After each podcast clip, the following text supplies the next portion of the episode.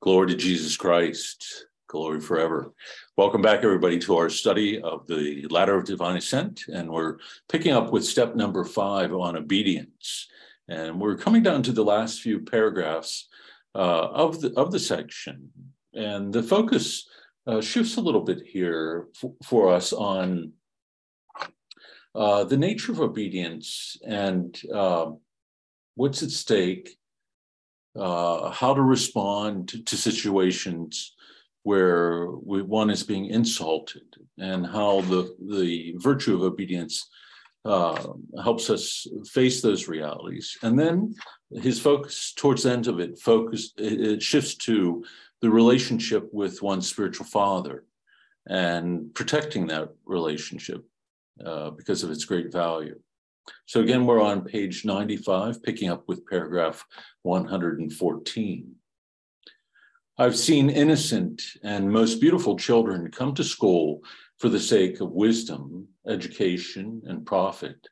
But through contact with other pupils, they learnt they're nothing but cunning and vice. The intelligent will understand this. And uh, we, this is where we left off last time. And if you've seen in the previous paragraph, he warns us that the common life, while it can be the school of virtue, it also can very easily become the school of vice. That personal influence is always something that's very important, you know, from education to evangelization. And uh, and this can work in both ways, where you have everyone striving for virtue and to live a good and holy life then that influence is going to be positive. Entering into the, that, that community and those relationships is going to be deeply formative in a positive way. But uh, such common life can also become something that's deformative. That uh, to enter into a, a community where there isn't this common striving for virtue. He said in the previous paragraph uh, we do not acquire for ourselves virtue, but rather malice, vice, cunning, craftiness, curiosity, and anger. And so John uh, takes this a step further and uh, draws to mind what can happen to children when they go to school. So innocent, perhaps at home under the constant influence of their of their parents, but then when in school, uh, coming under the influence of, other children and maybe ideas that are contrary to what the parents put forward. And if there's a day and an age where we can understand what John is talking about, it I think it's our own. And uh, people are becoming pretty fearful of sending their children to school because of the, the negative influence there. And uh, but John's point is that uh, in our churches, within the church itself, uh, things can very quickly go south and whole communities uh, can devolve very quickly from being, as I mentioned, schools of virtue into something that becomes rather corrupt. And he'll build upon this point a little bit here and then the next step as well. Uh, and, and in fact, the next couple of paragraphs. But it's something that we have to give great care to. And our conduct throughout the course of the day, whether it's in the home or the workplace, uh, should be guided by this that there is a personal influence, not only in what we say, but our very bearing, uh, the way we uh, behave around others. All this speaks to our deeper identity. And sometimes it's something as simple as tenderness uh, or gentleness with others that bears witness to what it is that sh- shapes our hearts and rolls over our thoughts. In fact, one of the early fathers uh, within the church uh, never declared a saint, Evagrius Pontus, said one of the things that the devils fear the most is the spirit of tenderness. And I think it's because it's so rooted in the virtue of humility itself, to treat another with this kind of respect, to elevate them uh, in such a way that you would never want to wound them, is to take that position of, of, of humility, uh, to be ever sensitive uh, to their sensibilities. And this is not something that's taught very much anymore, you know, to be respectful of, of the other in this way. 115. It is impossible for those who learn a craft wholeheartedly not to make daily advance in it. But some know their progress, while others, by divine providence, are ignorant of it. And maybe just take those first two sentences, uh, because I think they hold so much within it that, you know, if we are pursuing a certain craft, you know, whether it's academics, music, art, on a daily basis, there is going to be progress. If one focuses all of one's attention and energy on one particular area, eventually one becomes an expert uh, simply by the investment of self and time uh, in, in the pursuit of a kind of excellence surrounding it.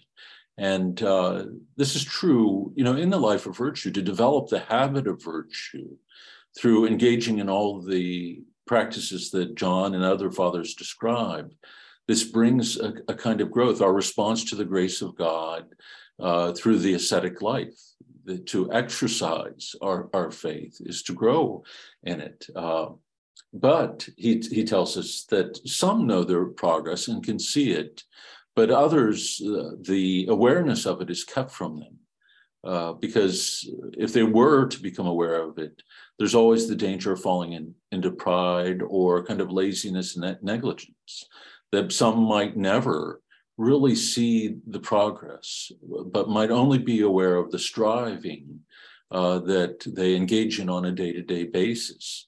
Uh, to keep their, their minds and their hearts focused upon God and to engage others with charity. And again, all of this is to protect uh, the, the mind and the heart. He goes on to say, a good banker never fails in the evening to reckon the day's profit or loss, but he cannot know this clearly unless he enters it every hour in his ledger. For the hourly account brings to light the daily account. And so it's an interesting image, you know, that he uses something from the world very much like our Lord does in the parables uh, to uh, help us to focus upon how it is that we are to en- engage in our life from moment to moment, hour to hour, day to day, that we are attentive uh, to how it is that we are responding, the thoughts that come to mind, the opportunities to love that we embrace or do not embrace, the call to prayer that we heed or that we let pass us by. And this account, taking account of these things, is uh, an important kind of examination uh, that takes place. And I think it's also for this reason that uh, John de- dedicates an entire step to the remembrance of death, uh, where one has to give an account to God. That he says that a person who hourly remembers death ceases to sin that it heightens one's awareness of the importance of the moment. Uh, and I'll use that phrase, everybody's going to laugh. Every moment is freighted with destiny uh, because every moment's an opportunity to love that's either embraced or passed by. And, uh, and so to give, take an account daily of how it is that we are responding to the grace of God is very important in the writings of the fathers. Any comments so far? I'll pause there. Anyone have anything to add or to say about this these first two paragraphs? Okay. Number 116. When a foolish person is accused or shouted at, he is wounded by it and tries to contradict or at once make an apology to his accuser, not out of humility, but in order to stop the accusations. But when you are being ridiculed, be silent and receive with patience these spiritual cauterizations, or rather purifying flames. And when the doctor has finished, then ask his forgiveness, for while he is angry, perhaps he will not accept your apology. So, a curious paragraph, and certainly something hard to apply to our day to day life. But I think we can see well enough what what he's talking about here that sometimes when we find ourselves the focus of other people's mockery or insults or their anger that we become so agitated in our minds and our hearts about it, uh, either by anger or our anxiety, that we will begin to apologize in order to get the person to stop what they're doing. But I think John's point here is an important one that often we will do this not out of the sake of humility, but rather because we, we're trying to stop the onslaught, uh, to stop what is taking place there, which is a kind of humbling. And, uh, and the images that John uses are very strong a cauterization or purifying of the heart that is taking place in order to remove the, any pride that is within our hearts. And often that it remains hidden to us, except in moments like this, when we find ourselves maybe being wrongly accused by somebody or criticized for doing something, and uh, or uh, you know they characterize something that we do or don't do in the most negative way possible, and we'll apologize not because, again, uh, out of out of humility uh, and a willing acceptance of that, but rather, again, wanting it to stop, trying to preserve some remnant of self esteem for ourselves. Uh, or because uh, another passion still has a kind of grip on us, and maybe it's anger that uh, we want a person to stop before we we blow up or lose our temper with them.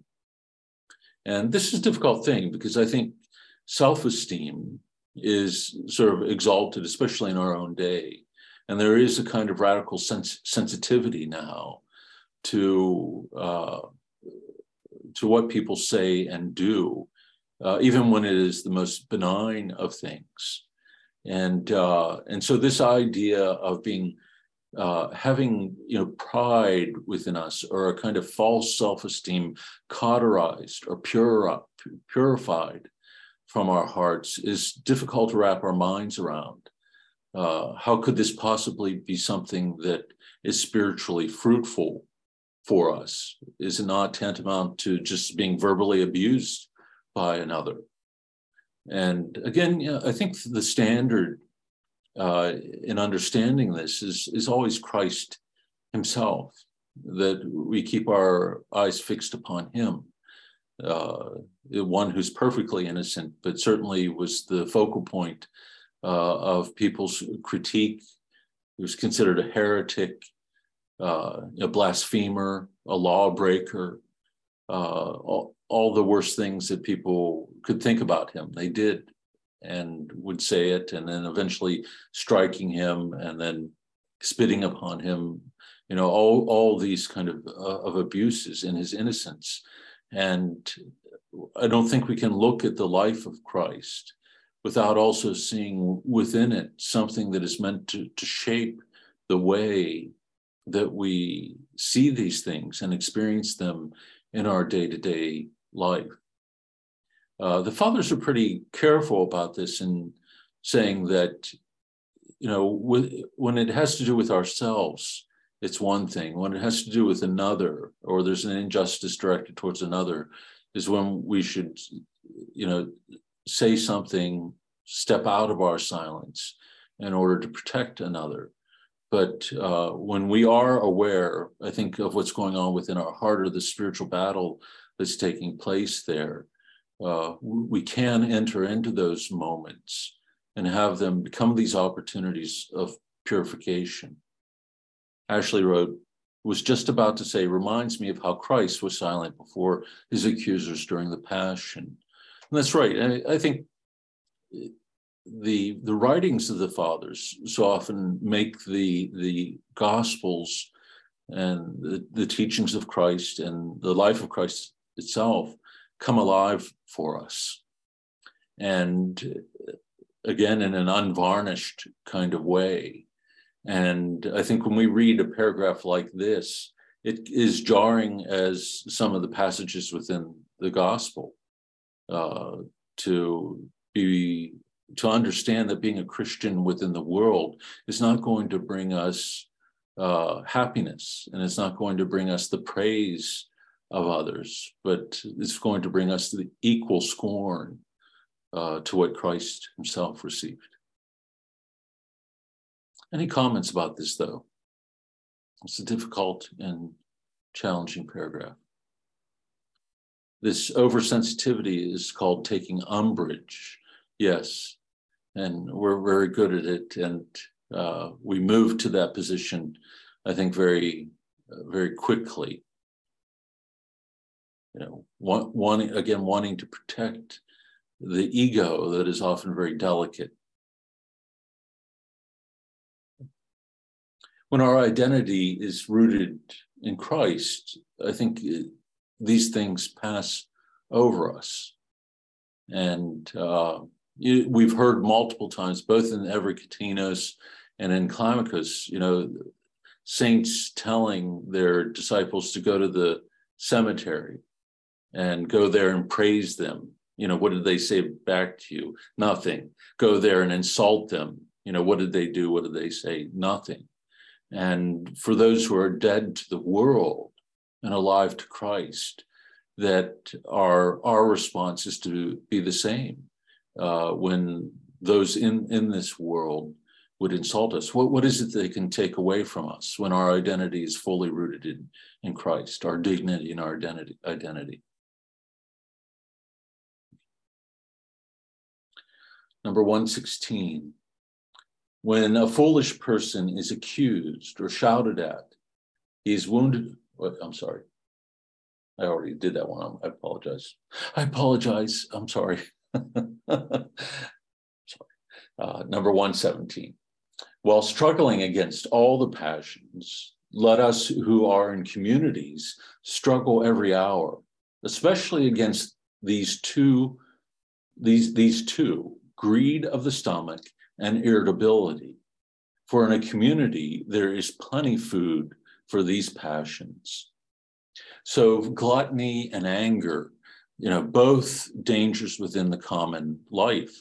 And it's sort of a sad joke that, you know, when you go into a monastery uh, these days, uh, you know, the meals often are, you know, you have multiple choices and it's a huge buffet that's point put out and that there are three square meals and often huge meals uh, and if one were to go to every one of those, there would never be a moment in the day where one would be hungry or, or thirsty.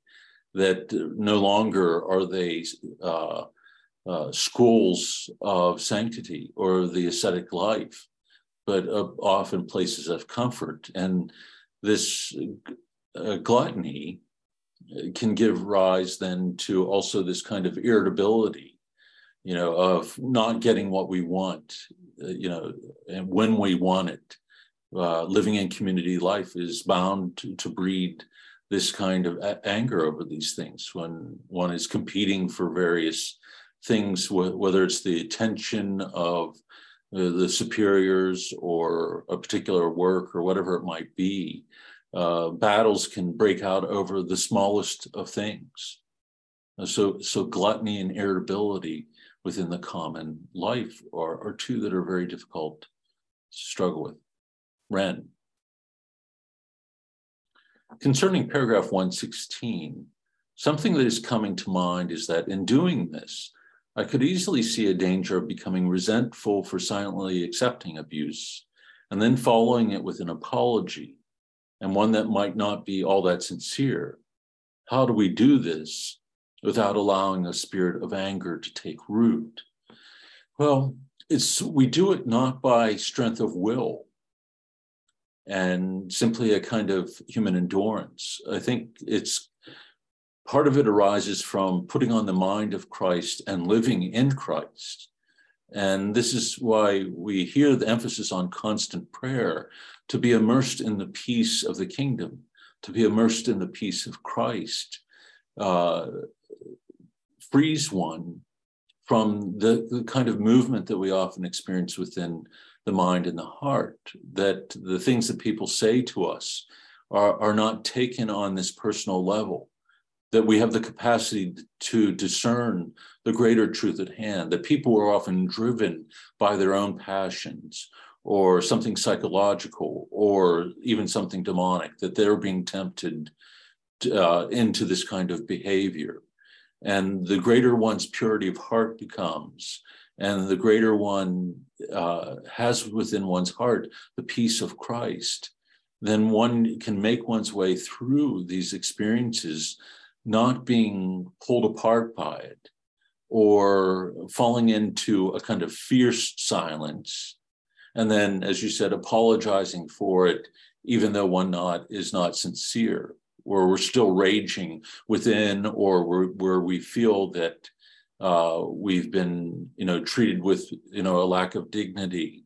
And that might be true. We might have been treated with a lack of dignity.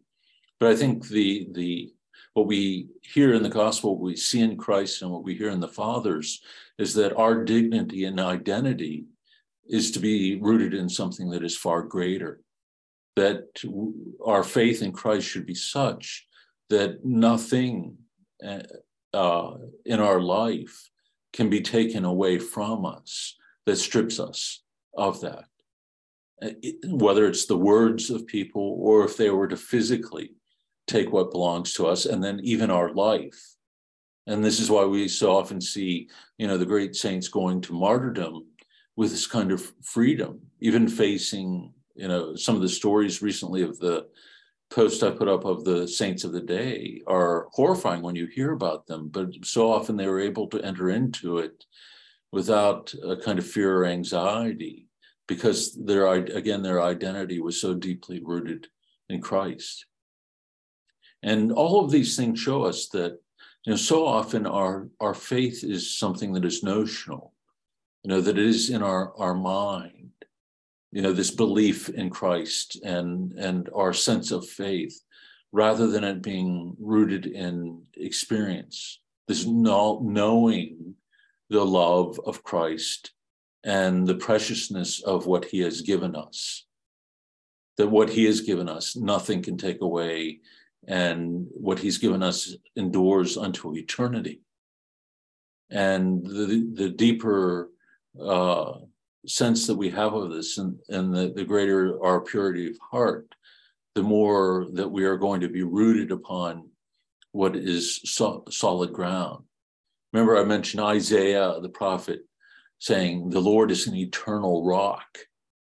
And so, if we are firmly rooted upon Him, uh, the, the waves of whether it's, you know, the chaos of the world or the, the verbal abuse of others might be striking against us, but we will be unshaken by it. And, you know, I, I don't want to be cavalier about this because I, I think there's something that's very painful and difficult about it. And when he describes it as a kind of cauterization, you know, of the heart, uh, you know, it, it can be painful and you know, th- there's something that brings deep healing there when one has gone through these experiences and holds on to that identity, then there is a freedom in the face of things that follow that. Uh, but going through it can be a bitter and painful kind of thing. LJ writes, Lou Judd, direct message. Okay, I'm sorry. I'm sorry, Lou. You said to say it anonymously. Too late. Uh, should I go ahead and still say it or or not? So sorry about that.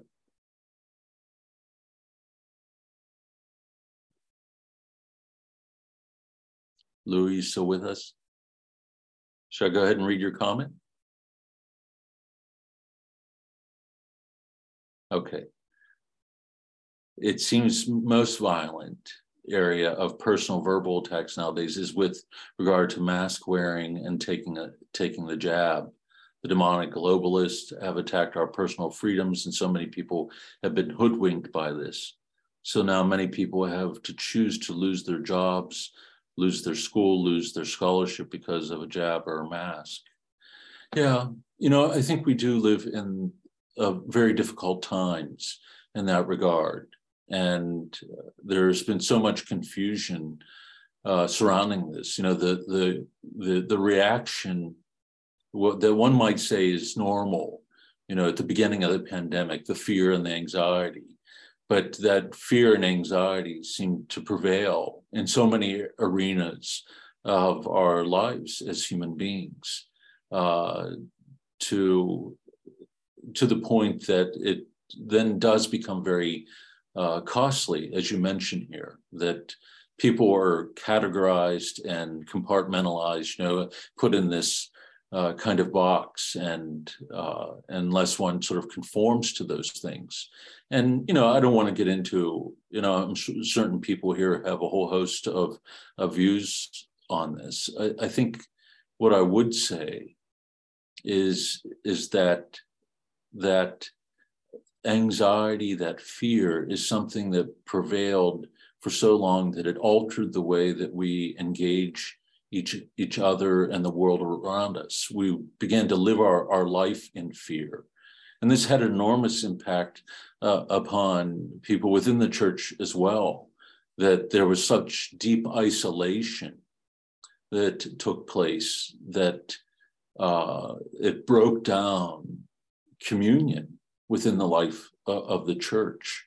That in many ways, as a Christian community, we were not prepared to deal with this trial, this cross that came to us, uh, that was very real. And, you know, whether parts of that or small parts or large parts of that were manipulated in one way or another uh, or intensified uh, is beyond the purview of our discussion, I think. But uh, one can say that it, it did sort of pull pull us into this isolated kind of existence where people were not being nourished spiritually. So I think it weakened the church. It could have been a moment, I think, when uh, the church responded in order to strengthen the faith of, of the community as a whole uh, as we f- face this. And what what it was was more a reaction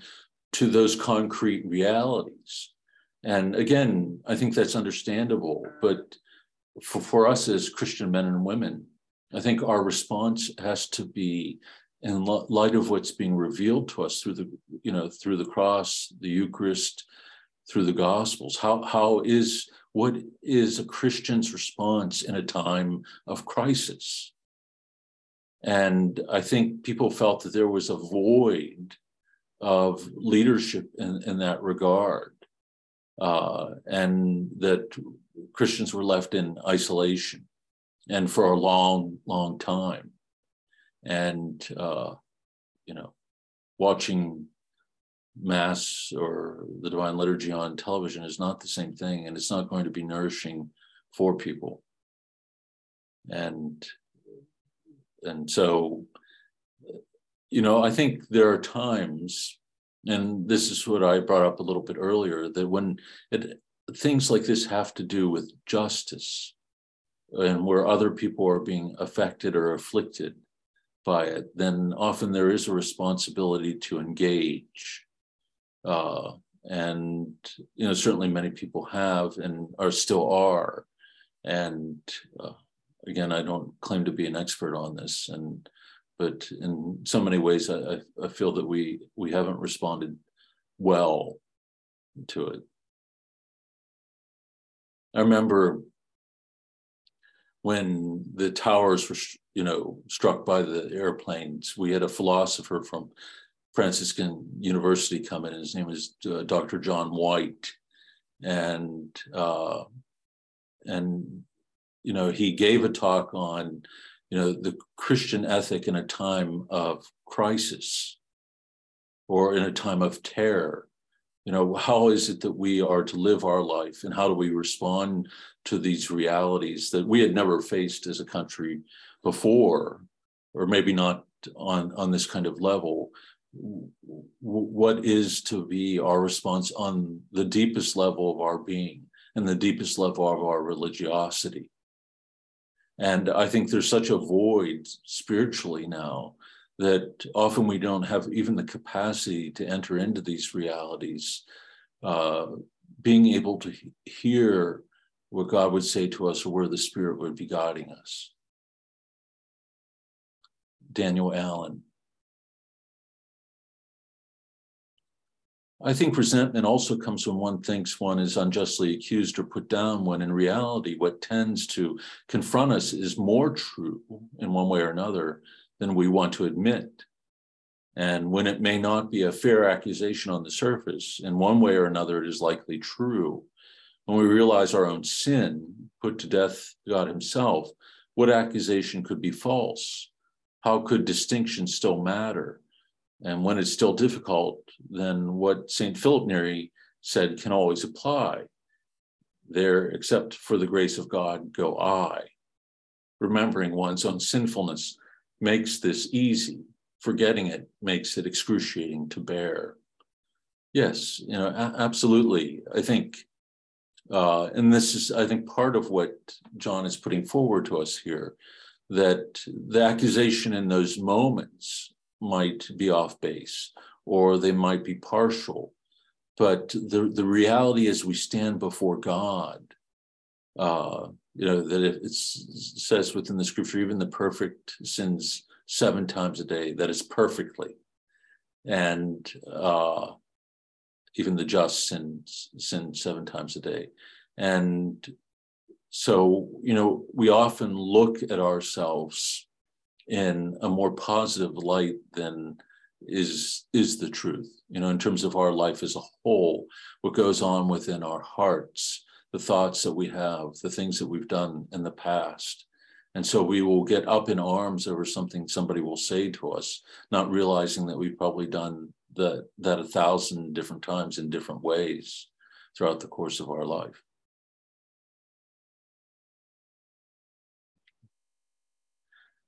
Let's move back to John and see where he takes us with it.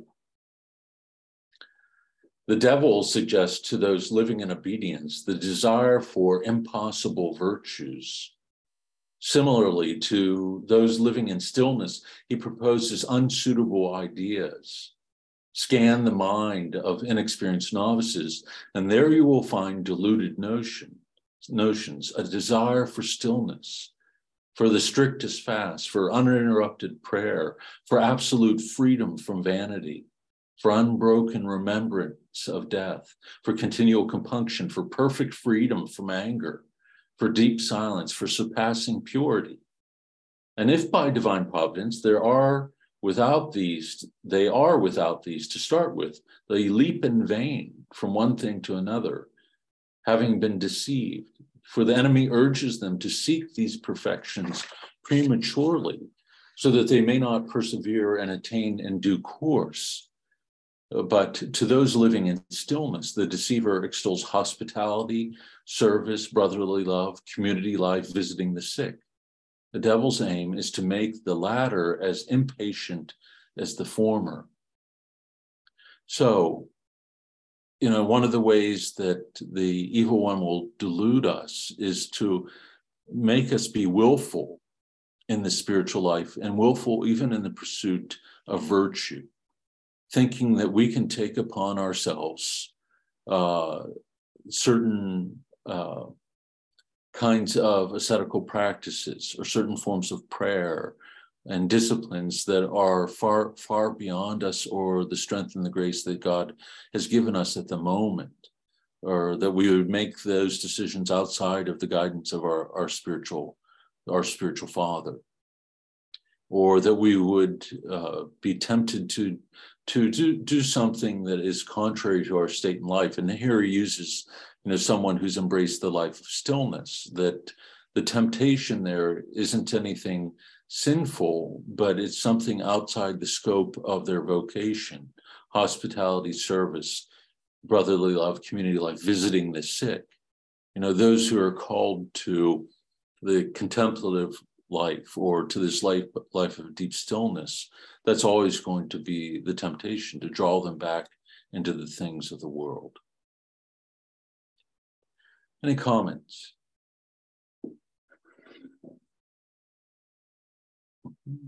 Okay. Sorry, Father David. One question on that. Sure. Just couldn't type fast enough. Um, am, am I understanding him right? Because if I am, this is a really helpful little comment.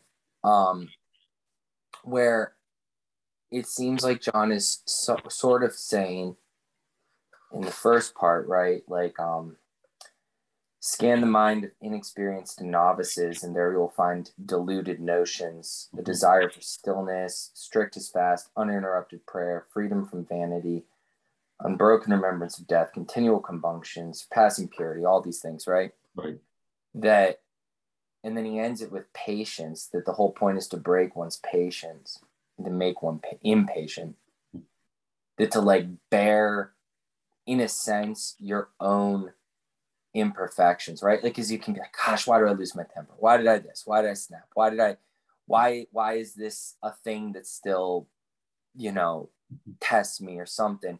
But to simply like bear your own imperfections, not to, not to like want to, or not to give into them intentionally, right? But even when you do, you're like, eh, there, I, I lost it again or something, right? Right. Like to break your endurance in a sense, right? Whereas like, and sorry, one last thing, because what's what's interesting is this kind of made me think because recently I was thinking how patience I feel like was often um like a comparison that's used I hear all the time with five kids. Oh man, you must have so much patience. And I'm like, yeah, no. but um, but uh, but then I started thinking like, but you know, I don't even know if that's patience. That might be like gentleness and meekness and things like that. But patience is more like enduring the things that you'd rather not have to endure in a sense, you know, like I don't know. Anyways, does that make sense?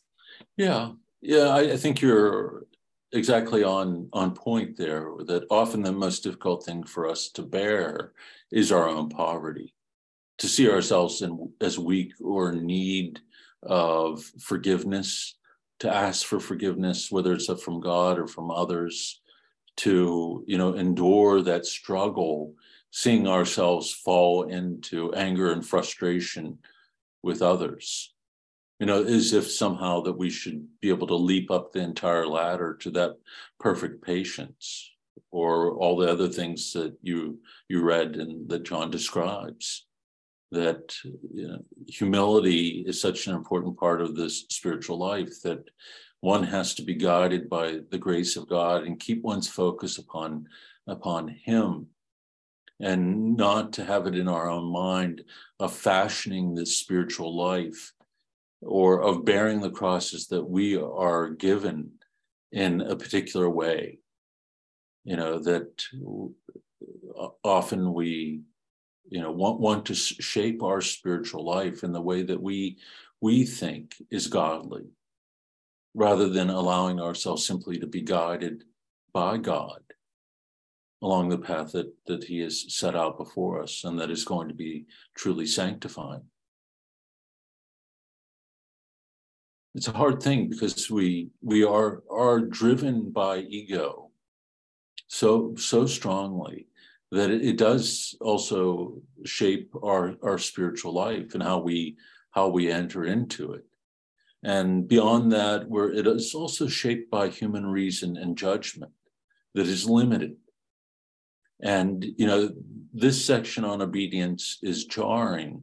And the next section uh, on penitence he takes us into a place where individuals broke their vows, had some great failure. And so they enter into an even deeper penitential state, a place called the prison.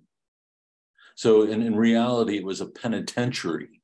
They freely embraced sort of the, the image of a convict, one who is right, rightly accused. And so uh, and then you know places themselves in this ex- existence to do penance because of, of their fall and it puts before us this kind of desire uh, for virtue to love god to be faithful the mourning over one's sins in such a way that is almost incomprehensible to us, to the point that John will say, you know, this is going to be really hard for people to believe or find to be credible.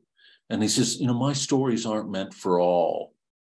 You know, if there's any kind of lack of eagerness or zeal for God within oneself, then one is not even going to be able to bear to read these things.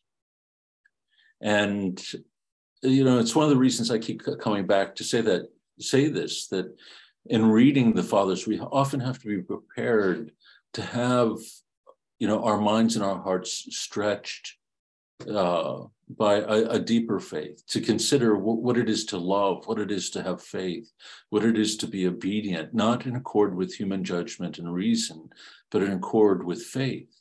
What faith illumines for us and what has been revealed to us in christ and the cross and the holy eucharist.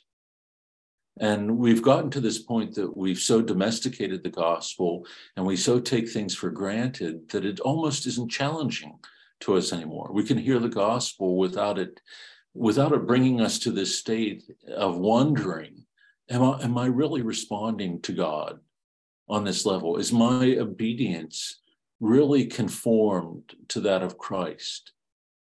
Is my heart so set on fulfilling the Father's will that I'm able to take what the world places on me and not be shaken by that because I'm so fixed upon pleasing God and living for Him.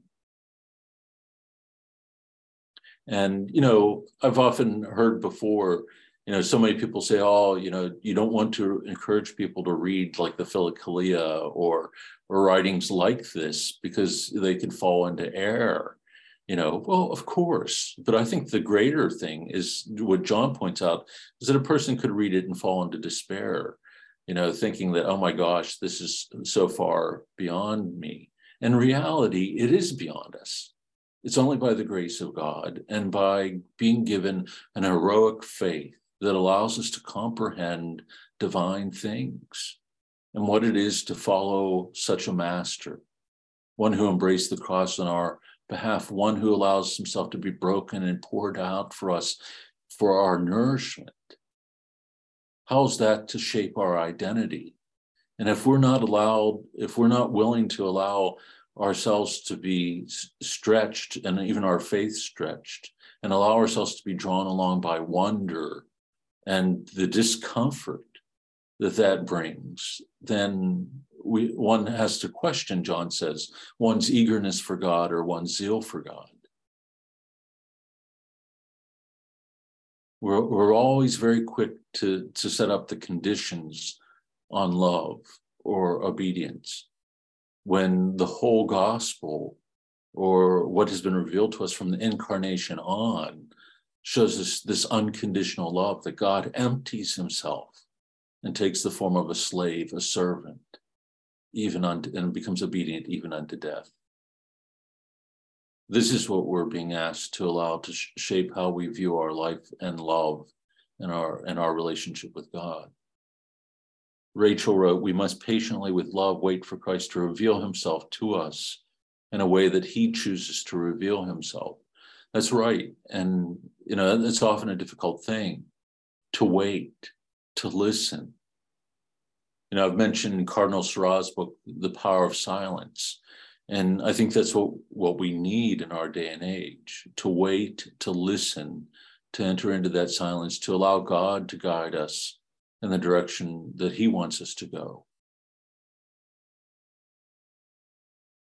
You know, rather than feeling that, you know, that we shape the church or, you know, that we sort of have this wisdom. Everybody's the Pope and can sort of sort of take the helm and guide the, the church where it needs to go. We have a lot of popes out there these days. Not just two, but millions. okay, where were we? 120. Let us judge the nature of our passions and of our obedience and choose our spiritual father accordingly. If you are prone to lust, then do not select as your trainer a wonder worker who is ready for everyone with a welcome and a meal, but rather an ascetic who will hear of no consolation in food. If you are haughty, then let him be stern and unyielding, and not meek and kindly. Let us not seek those who have the gift of foreknowledge and foresight, but rather those who are unquestionably humble and whose character and place of residence correspond to our maladies. And after the example of the above mentioned righteous Abbacyrus, adopt this good habit so conducive to obedience of always thinking that the superior is testing you, and you will certainly never go wide of the mark. If your director constantly rebukes you and you thereby obtain great faith and love for him, then know that the Holy Spirit has invisibly made his abode in your soul, and the power of the Most High has overshadowed you.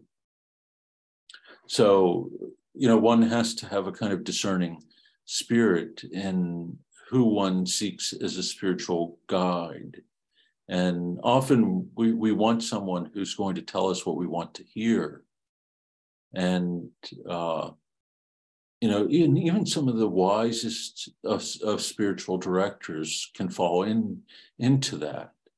You know, a, a pattern of telling people exactly that, what what they want to hear, rather than maybe the harder truth, uh, or telling people to wait, or or taking them along a path that is harder, more difficult, or requires more from them. Uh, and often spiritual direction be, can become too much of like a, a confirm, confirmation uh, or uh, of the person and where where they are in their spiritual life, rather than really offering the healing balm. It doesn't mean, you know, certainly that the spiritual elder has to be harsh in that, but it's you know it's it's not a kind of therapeutic setting you know, to bolster the self esteem of the other. It's in order to help them to respond more fully to God in their life and where the Spirit is guiding them. And that might be, mean telling them something that they don't want to hear.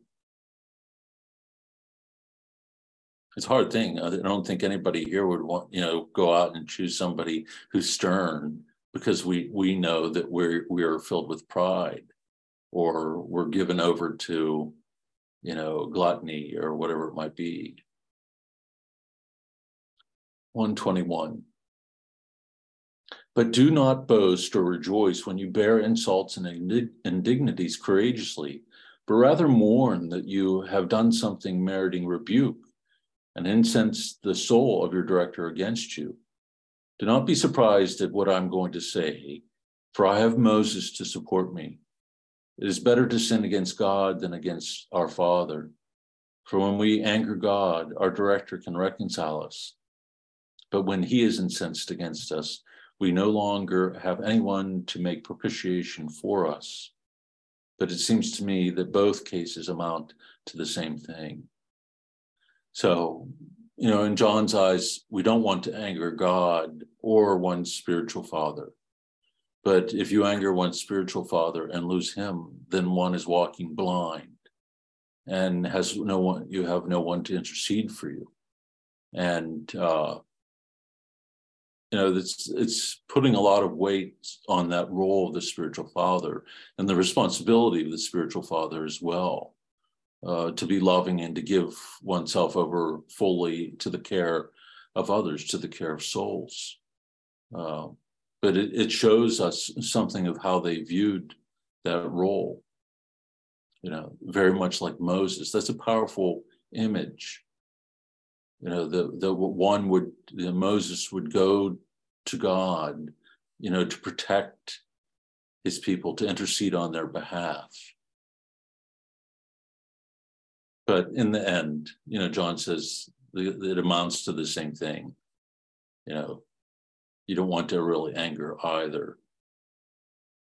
So simply live an obedient life.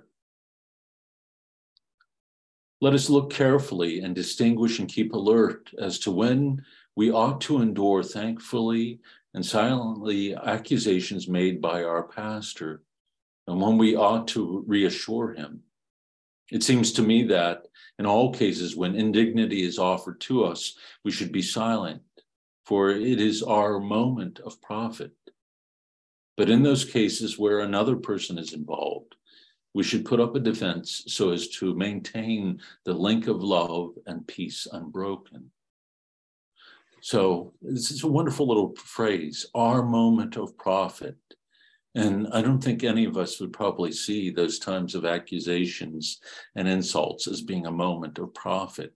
But it is that moment, if we're able to maintain silence and not simply react on the emotional or even intellectual level, but on the level of faith, that it is a moment of profit for us, that it is something that is purifying, so that that's something different than kind of a kind of slavishness or false obedience, or where a person has no identity, you know, that it's been driven out of them.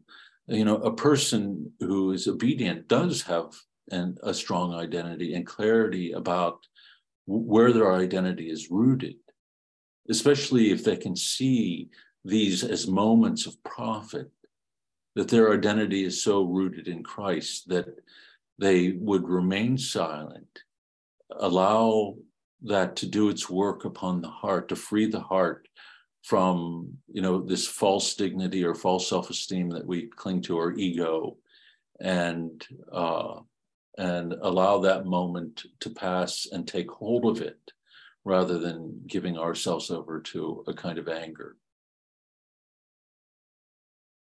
And again, I, as I mentioned, you know, the only time where we would break from that is for protecting charity, where there is a misunderstanding between the elder and another, or between two members of the community, that we would intervene to say something to correct a misunderstanding.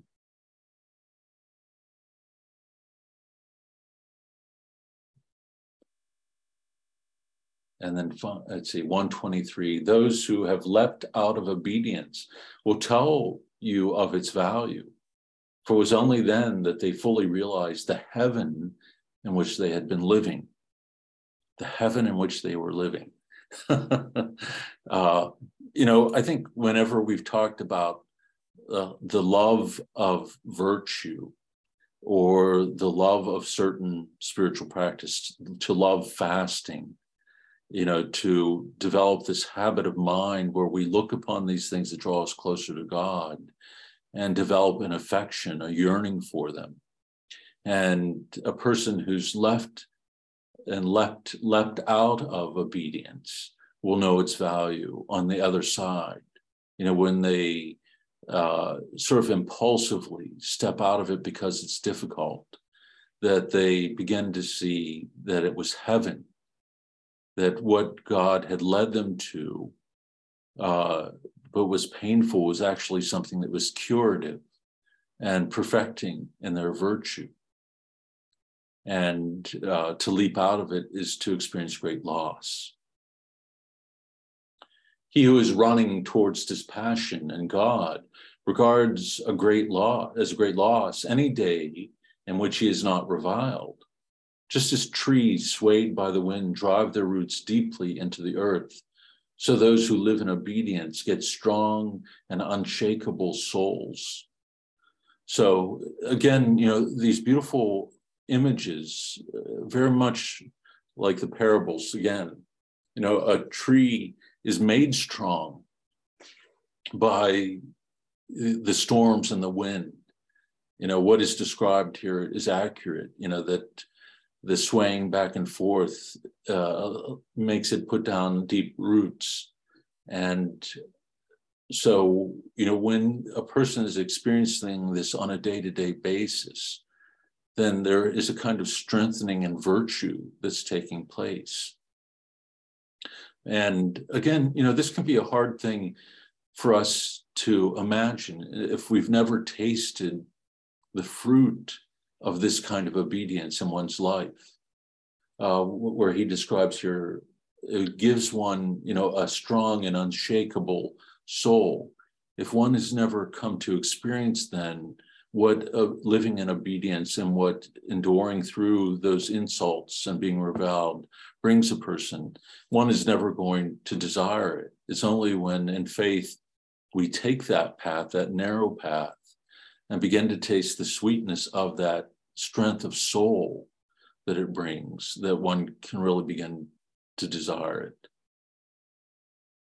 And this is why we can't expect it to come immediately. I think it's only after why, why one undergoes training for years within a monastery, you know, a long novitiate, and then years and years uh, of living under a role and under an habit.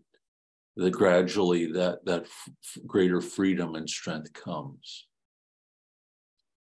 He who has come to know his weakness by living in stillness and has then changed his place and sold himself to obedience, though he is blind, gazes toward Christ without difficulty. So, you know, if a person who's living uh, in stillness uh, and, you know, steps out of that into the life of obedience, uh, finds that he's gained something, that as much as that stillness or solitude holds out for an individual, it's not always the best thing for them. And in fact, it's only after a person has been completely formed by that they can enter into that stillness of life after having been trained and shaped by the life of obedience and community. So if they experience a weakness in that stillness, uh, to step back into the common life is no shame, brings no shame to them. It shows a kind of wisdom that they are going to step back in to the training ground. And then finally, keep at it, brother athletes. And I will say it again keep running as you hear wisdom crying of you, as gold in the furnace, or rather in a community, the Lord has tried them. And as a whole burnt offering, has he received them into his bosom. To him belongs the glory and eternal dominion with the unoriginate Father and with the holy and adorable Spirit. Amen. This step is equal in number to the evangelist. Athlete, keep running fearlessly. Keep running fearlessly. So it's not an easy path uh, to live the life of obedience and that it is a kind of entering into a furnace and a place where one is going to be tried. And it's when this obedience is perfected that one becomes a confessor of the, of the faith, that one bears witness to the obedient one, whose food was to do the will of his heavenly Father. And again, this is, I think, what we lose sight of in our evangelization now, what, what the world needs is saints in the sense of, of obedient souls, those who are conformed to Christ, who bear witness to the same self emptying, selfless love and obedience and humility. This is what's transformative and what was redemptive for us. And so to bear witness to it in the world is going to take place not through words, but through the way that we live our life. See how they love each other. And, uh, you know, I think when we look at our life as a whole, you know, it's see how we love God and how we give ourselves over to, to Him and to each other in, the, in that same spirit. Any comments on any of these paragraphs or the whole step.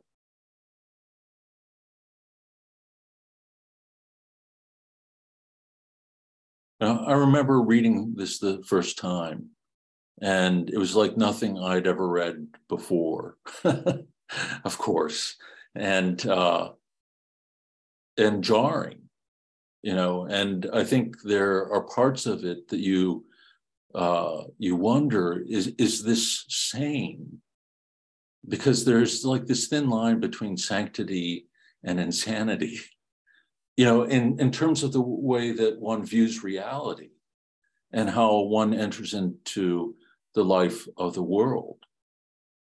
And I mentioned to you Thomas Merton's little reflection on the next step, this place where individuals go, the, the prison, to mourn over their sin, to do this, uh, to embrace this life of deep penance.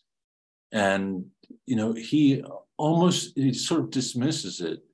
Uh, and I understand why, you know, he does, but he dismisses it as a place of profound psychological disorder.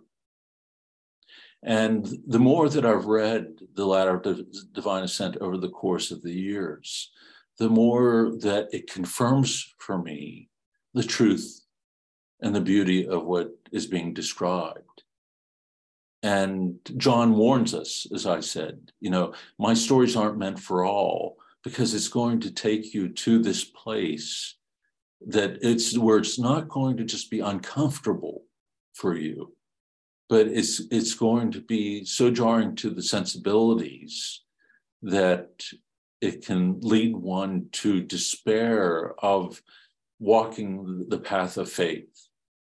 But for those who have this courage and zeal and eagerness for God, it's going to reveal something of extraordinary beauty. And uh, it does over the course of time. I think we, what we are being shown in it uh, is, again, w- what the virtues are uh, in Christ and as they are revealed to us in Christ, not just the concept of them that we have within our own mind. No matter how perfect that might be, it's always going to fall short of the reality of, of the perfection of love, of the perfection of obedience, or the perfection of humility. Sue and Mark. Hello. Sue okay, thank you, Father. Um, I know that, uh, you know, I don't know very much about this, but I'm almost wondering if um, it's not deliberate in some way when he puts before he uh, takes us into the prison, if he really talks about when he's talking about the novices and how we, in our in our vainglory and in our mind, how we imagine we're going to have all this perfection, and he really kind of lowers our expectation down um, to help us with our humility. And if it isn't that um, almost um, something that's just such a good thing to do before we enter into the reading of this prison because, you know, um, it's so hard. Yeah, the prison, the things that are in the prison are going to be hard because basically these are men who have, you know, broken their monastic vow in some way and they're doing purgatory on earth, right. you know, for those sins. And um, we don't like to think about purgatory. You know, we don't like to think about um, the fact that our, you know, we have so much more penance to do for our sins rather than just what is given to us. And um, it, I don't know. That's my thought. It's a little bit disjointed. I'm sorry. No, I mean, I, I'm following what you're saying, and that there is this kind of order in John's thought, and that one you know, virtue leads into another.